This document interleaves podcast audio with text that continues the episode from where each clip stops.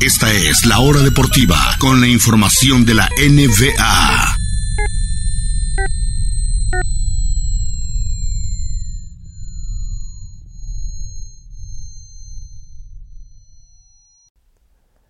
Eh, estamos de regreso en la hora deportiva, mis amigas y amigos. Recuerden que ya no, ya no habrá programa el viernes, así que vamos a intentar compactar todo en el programa de hoy. Antes de hablar de lo que nos dejó la eliminatoria rumbo al Mundial en Europa y de lo que viene el fin de semana en el mundo del deporte y por supuesto el previo de las grandes ligas, hablemos un poco de la NBA. Esta temporada ha sido una de las carreras más impresionantes, más llamativas rumbo al MVP. Estamos en la recta final, faltan, estamos en la antepenúltima semana de temporada regular y se han barajeado una cantidad impresionante de nombres rumbo al MVP toda la temporada. Han subido y bajado algunos, pero en general tenemos 6, 7, 8 nombres entre los que podrían ser. Obviamente las lesiones han cambiado un poquito el panorama. Y creo que depende de a quién le pregunte será su favorito, pero vamos a barajar todos los nombres posibles o que se han mencionado a lo largo de la temporada, por qué sí podrían y por qué no. Las razones a favor y en contra de cada uno de los candidatos posibles al MVP de esta temporada en la NBA. Comencemos con LeBron James. Em, LeBron James increíblemente no ha ganado un MVP desde 2013, a pesar de que obviamente ha sido el mejor jugador de la liga por mucho todos estos últimos años. Eh, ¿Por qué sí? Bueno, porque sigue siendo el rey, sigue teniendo, sigue dominando la liga y eso que tiene 36 años. Tenía el equipo con el mejor récord de la liga eh, al inicio de la temporada, top 3 de la liga hasta hace unas semanas.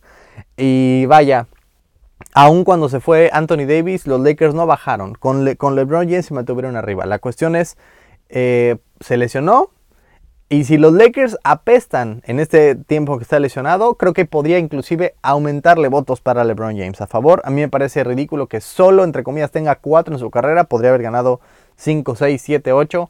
Creo que por lo menos tiene que ganar uno más en lo que le queda. Este era el año. Podría todavía considerarse. La cuestión, ¿cuáles son las razones por las que no?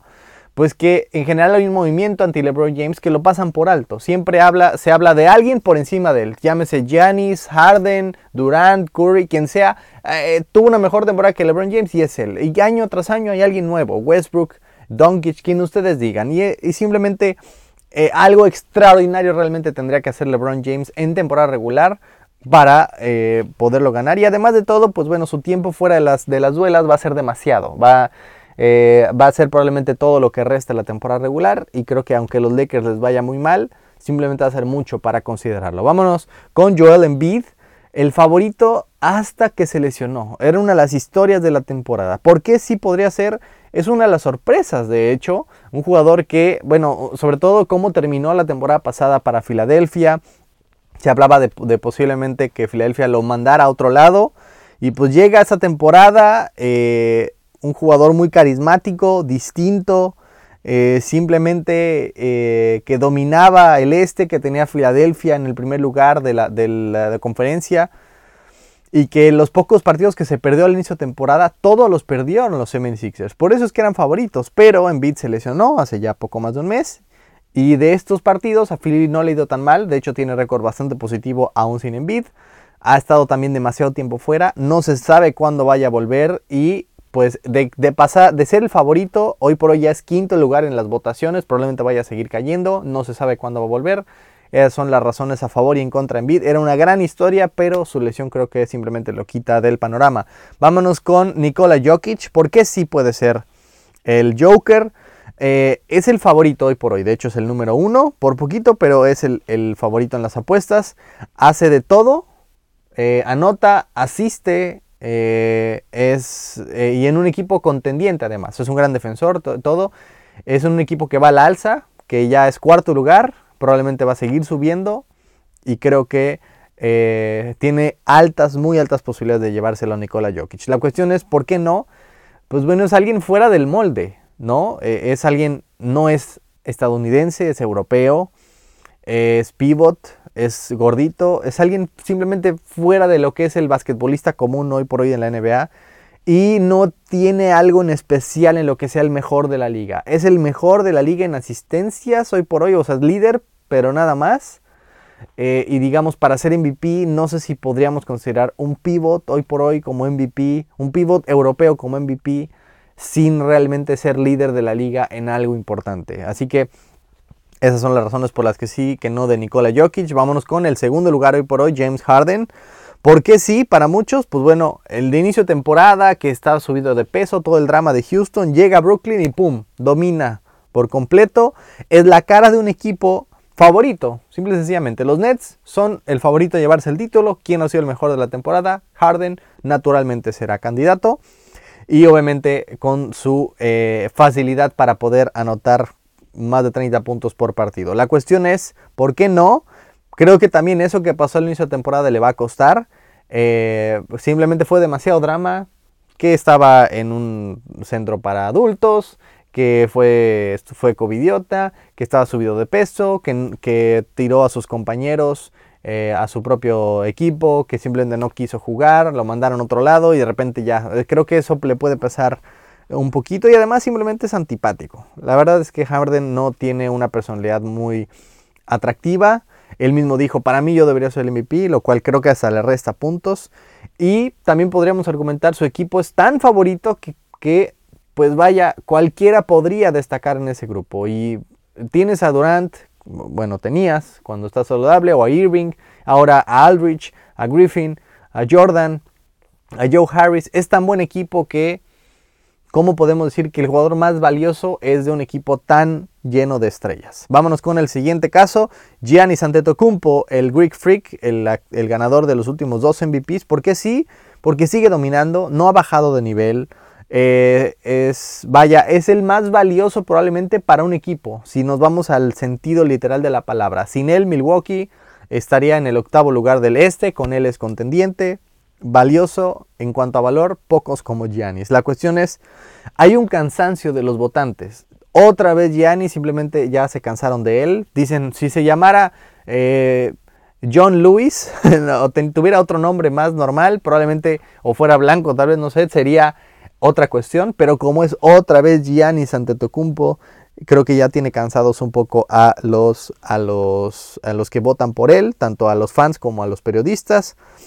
Em, vaya, no ha sido el mejor año, ni tampoco tiene Milwaukee como el mejor equipo de la liga, como sí lo hizo los últimos dos años. Por eso es que, por lo menos en temporada regular, por eso es que creo que eh, simplemente por ese cansancio y porque ya es más de lo mismo, creo que eh, la tiene las de perder. Vámonos con Bradley Beal, el líder anotador de la liga, en uno de los peores equipos de toda la liga, Washington, que ha ido al alce un poquito, sí, pero al fin y al cabo Beal ha sido una, una estrella toda la campaña. Pero ¿Por qué no? Pues vaya, eh, porque simple y sencillamente su equipo es el tercero peor del este. ¿Cómo puede ser el campeón, el ganador del MVP, alguien que está tan lejos de postemporada? Por más que tenga un año espectacular, si ni siquiera entras a playoffs, no creo que puedas decir que eres valioso para tu equipo. Yo creo. Eh, vámonos con Steph Curry.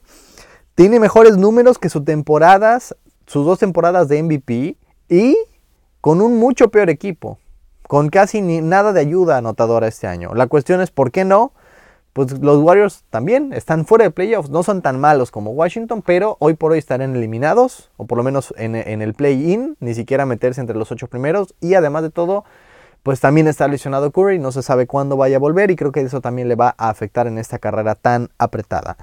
Eh, vámonos con los últimos dos, Damian Lillard, ¿por qué sí? Pues es un figura en Portland, un equipo que va a la alza, es el segundo máximo anotador de toda la liga, tal vez termine como el líder de la liga, lleva 30 eh, puntos en promedio, es altísimo, eh, pero simplemente es, siempre lo infravaloran, siempre le pasan por encima. Eh, no lo, nunca se habla de Lillard como uno de los mejores de la liga, a pesar de que para mí lo ha sido en los últimos años. Y simplemente Portland no es un candidato real, no es una ciudad tampoco muy llamativa, no es Los Ángeles, no es Nueva York, no es Filadelfia. Simplemente no creo que sea eh, que tenga el glamour de los demás. Y por último, ese no está entre las barajas, pero se los agrego yo. Chris Paul. Chris Paul para mí debería ser por lo menos top 3, porque es el mismo equipo, el de Phoenix, mismo equipo que el año pasado se quedó sin playoffs, en el lugar 10 de la conferencia. Y este mismo equipo está en el lugar 2 en el, en el oeste. El lugar 2 en la conferencia más complicada. El mismo equipo. Lo único que cambió es que le agregaron a Chris Paul. Eso también lo hizo también con Oklahoma City, que Oklahoma City intentaba perder y él los hizo un equipo de playoffs. Dijeron, eres demasiado bueno, te tenemos que mandar a otro lado porque no queremos ganar ahorita, básicamente, queremos reestructurarnos. Es lo que ha sido toda su carrera, tal vez por ser muy bajito, por ser muy agresivo, por ser alguien a la vieja usanza, que no se le toma el, no, no se le da el respeto que merece pero de qué hace mejor a su equipo y que es el más valioso, a mi parecer, como, como tal la palabra, junto a LeBron y Gianni, los más valiosos para su equipo son, es, es uno de ellos Chris Paul, sin duda alguna. La verdad es que es siempre infravalorado y que no está entre los favoritos y que no lo va a ganar, pero yo creo que por lo menos debería ser en el top 3. Ahí está nuestro análisis de la carrera eh, histórica rumbo al MVP esta temporada. Vamos a una pausa y continuamos con más en la hora deportiva. No se vayan.